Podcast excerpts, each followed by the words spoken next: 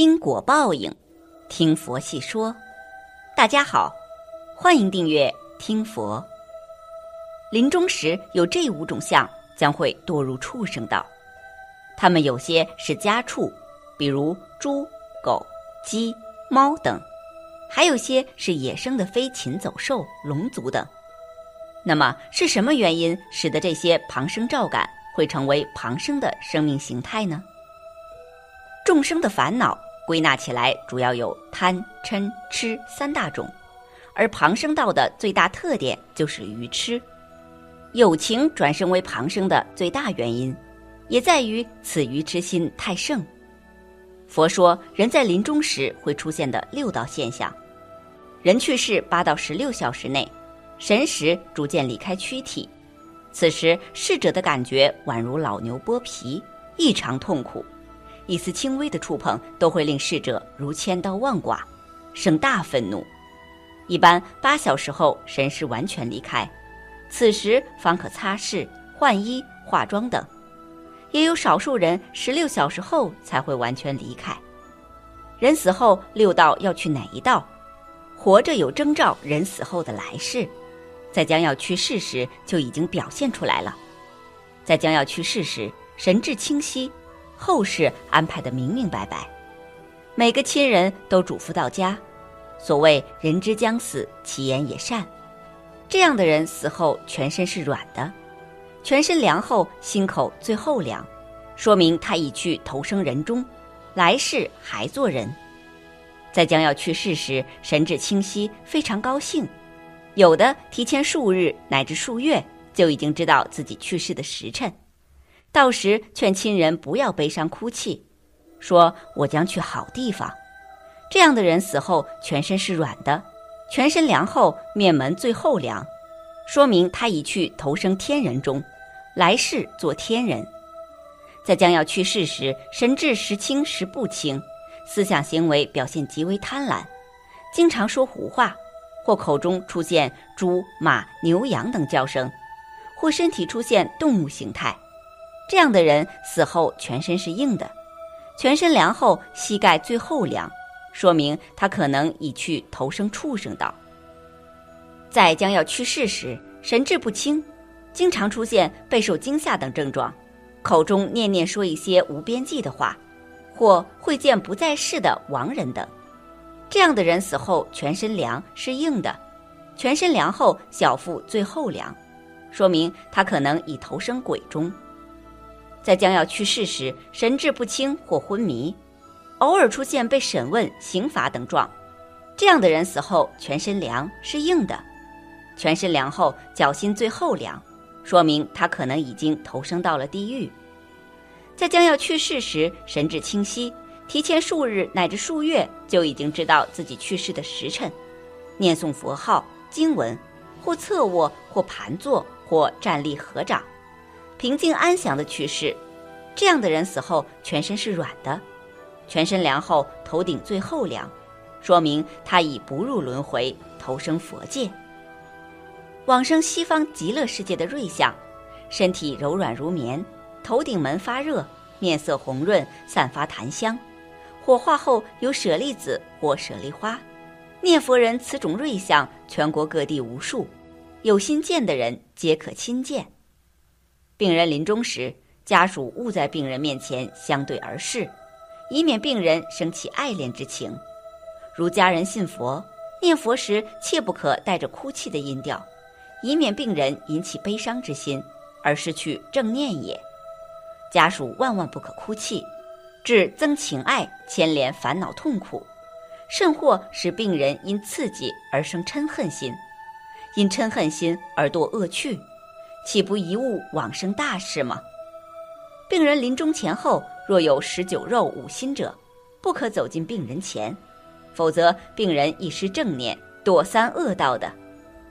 病者气绝之后，以神识尚未离去，仍然是有知觉的，需经过一段时间，通身冷透，神识出离，受暖食都离开了身体，方算死亡。在气绝之后，神识未去之前。心灵正是很痛苦的时刻，且有因感伤往事而流泪的，亦有因贪恋世间情爱、子孙财宝而难以割舍的；或有因心愿未了，竟了然离世而悲伤苦恼的；复有因冤屈未深而不甘瞑目的。故此时此刻正是悲苦交集。若又被搬动，又闻哭声，岂不更是将去未去的心灵受极大的刺激？生者能这样忍心害理吗？世人不知，认为气绝就是死亡，往往因这种误解而铸成大错。病者家属及孝顺子女不可不知也。以一般错误举动来说，只要病人一断气，马上就悲哀啼哭，或扶搂病人而嚎啕。或任意搬动强其正寝，或趁身体未冷先为之沐浴更衣，或注射强心针，或注射防腐剂，或断气立即被送太平间，或当天被移殡仪馆，或更有两三天即行火葬者，这些残忍举动对神识未去仍有知觉的病人，可算受尽惨毒虐待了。生者所行所为，其危害临终人不浅。将使死者痛苦堕落，爱之反足以害之，这是最可怕的。不知神识未去，其所感受的痛苦与常人无异。常人还可以呼痛呼救，可以抗拒；病人虽气绝而神识未去的这段时间，硬要当作死尸看待，致使病人冤枉受极大痛苦，而口又无法申诉，因不解临终常识而导致如此悲惨。宁不痛心？病人因遭受痛苦而心生嗔恨，因嗔恨心而使神识堕落恶趣之中，虽孝子贤孙亦无所知也。因此呼吁世人，在病人气绝之后，神识尚未离去之前，假定为十小时至十二小时，在此时间内，病逝宜维持肃静，不能有上述种种举动，加害病人之身。以维护神识得到宁静与安全，病人睡的姿态要听其自然，不能移动它。过此时间之后，如见其身体僵硬，可用热水毛巾敷其关节，使其转软。此时间内不要探摸其冷暖，不要使蚊蝇触及。病室内不要闲谈悲泣，惊扰逝者。要利用十至十二小时做有效的救度，引导病者的神识走向光明前途。往生圣境，永享快乐，这是家属唯一的责任，也是为子女者唯一的孝道所在。若已气绝，因神识尚未离去，故仍在有知觉的弥留之际，如在各公司医院或在自家，基于人道的精神与谨慎的态度，应予以十至十二小时的宁静时间，并供给冷气或冰块，使病室温度降低。同时，对病人不可稍有移动，不可有一切错误举动。至于卧的姿态，要听其自然。以后可用热毛巾敷其关节，自能转软如生。病房要肃静无声，不要闲谈杂话。若断气前未及请人开导，此时迫切需要善友于病者耳边，如前所说，高声开导之。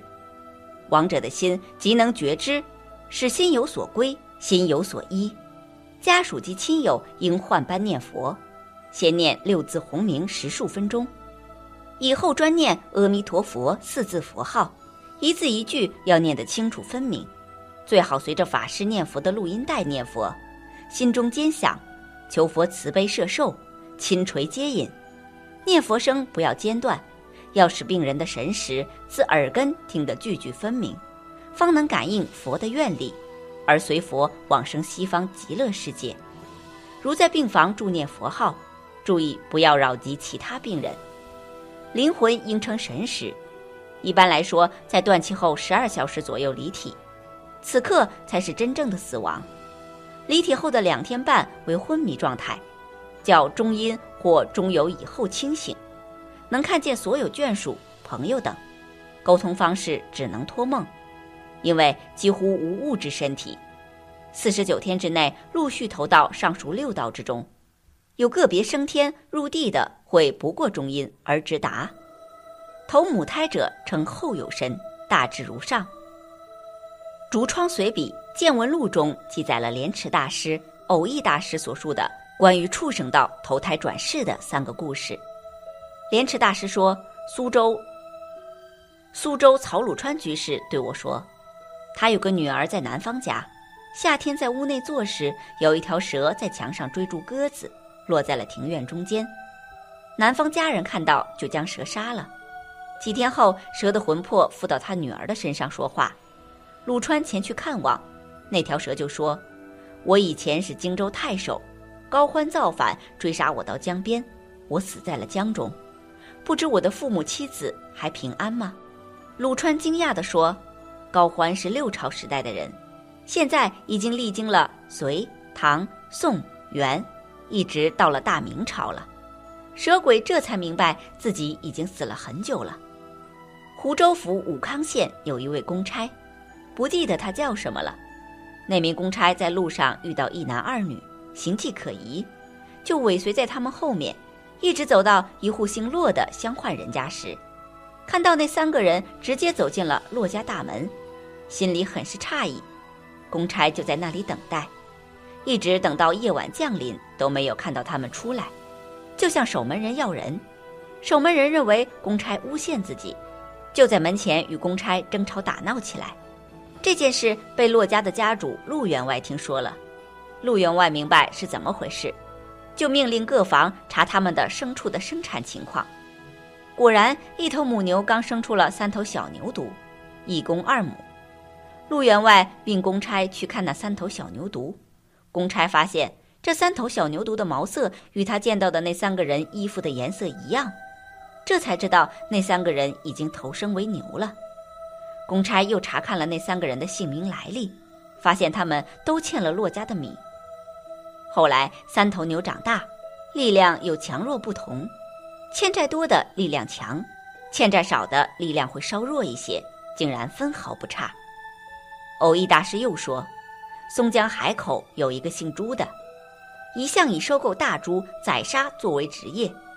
崇祯乙某年正月，一天晚间的二更时。这个人偶然起来去厕所，听到了有人说话的声音，疑心有盗贼，就拿了棍棒循声找去，发现声音从猪栏中发出，并且是福建的口音。其中一个声音说：“真苦啊，我明天一定会被杀了。”另一个声音说：“你本应七次投胎为猪，现在已经六次了，即将脱离痛苦。